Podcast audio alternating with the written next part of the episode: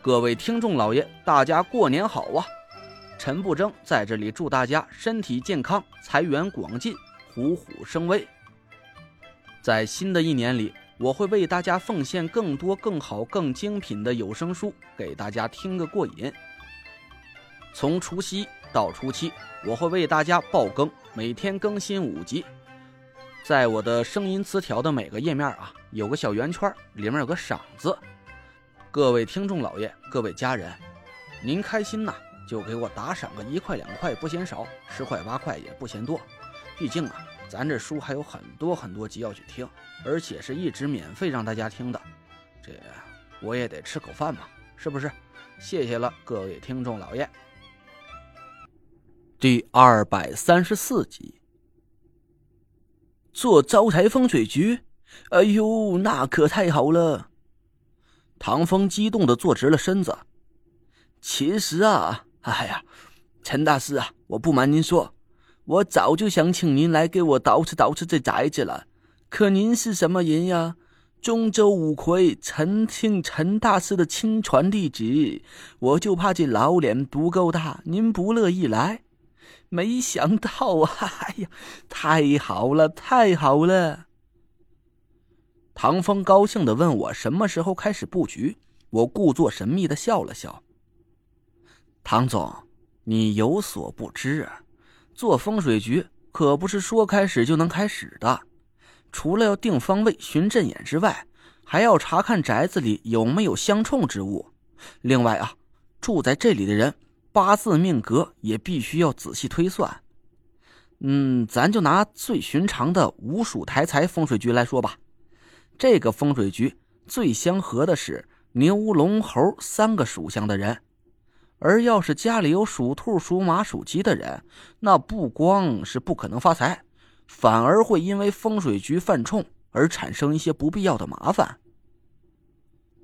唐风听得连连点头。那您的意思就是要根据我的属相来决定布什么样的风水局了？我这么理解对吧？我笑笑。没错，但是还不全面，不光是你，还有你太太、你女儿，甚至还包括其他经常来往的亲属，最好是能逐个推算他们每个人的八字。要是没有这个条件呢？我说到这里，故意顿了一下，想看看唐风的反应。唐风咂了咂嘴，一副挺为难的样子。这陈大西呀。要说我家里的信息，我肯定知道，可是亲戚，那实在是有点太多了。有些平时不太走动的亲戚，我连名字都不一定能搞清楚，哪会知道他们的生辰八字呀？我装模作样的沉吟了一下，唐风急切的看着我：“陈大西，还有什么其他办法吗？”我故意不说话，一会儿咂巴咂巴嘴。一会儿又掐着手指，皱着眉头，急得唐风是一个劲儿的搓手。亲戚的姓名都知道吧？就只要和你家关系比较近，还经常有来往的就可以。嗯，差不多。我现在就写给您。唐风赶紧拿来纸笔，刷刷的写下了一堆名字，然后他敲着脑袋仔细想了半天，又补上了几个。陈大西。我能想起来的亲戚名记基本都在这里了，就是我太太那边有些可能遗漏，您先推算着。我太太应该一会儿就回来，到时候啊，我再问她。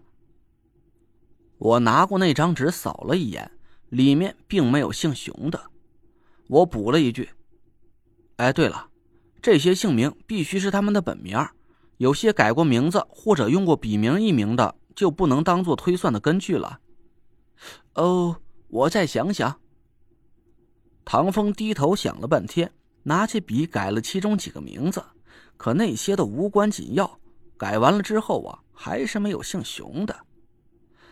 我也不能表现的太明显，直接问他你家里有没有姓熊的人，只能装模作样的在纸上面画着。反正唐风啊，肯定看不懂，因为我写的那些东西啊，连我自己都看不懂。磨蹭了半个多小时，唐风除了给我和宁珂烧水添茶之外，一句话也不敢说，生怕打断了我的思路。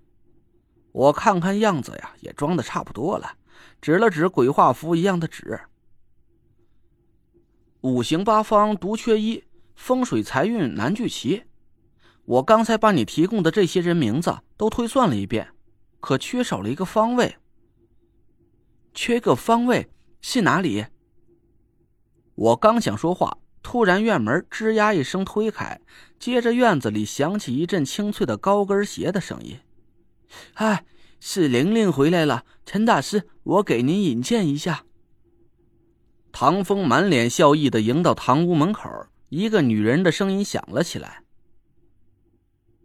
老唐，你今天怎么这么早就回来了？你下午不是要去出席？哎，这两位是？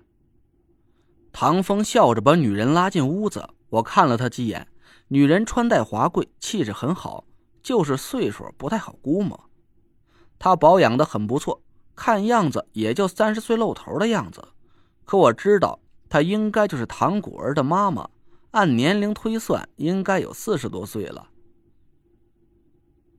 陈大西，宁小姐，这是卓京楚灵，就是果儿的妈妈。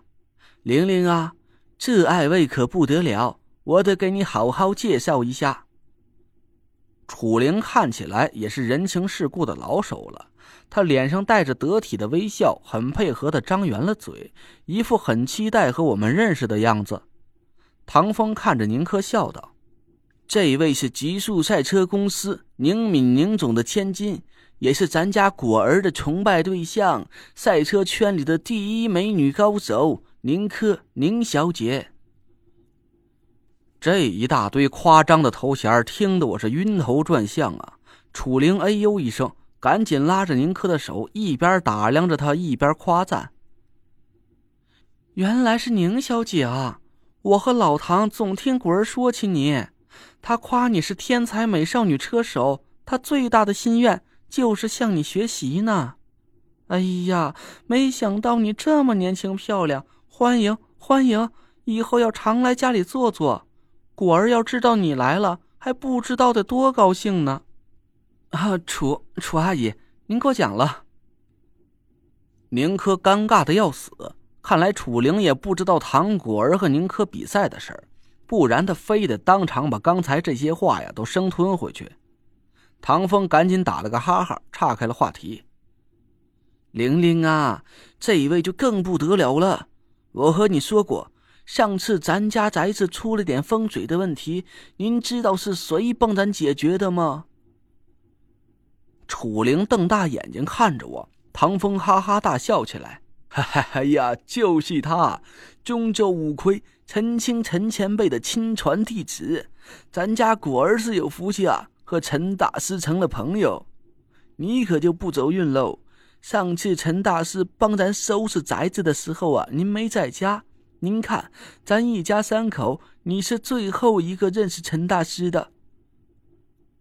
楚灵赶紧拉着我的手，一副相见恨晚的样子。不得不说，这两口子都是夸人的高手，我让他俩给我捧的差点上天了。楚灵回房间换了衣服，过来一起坐下。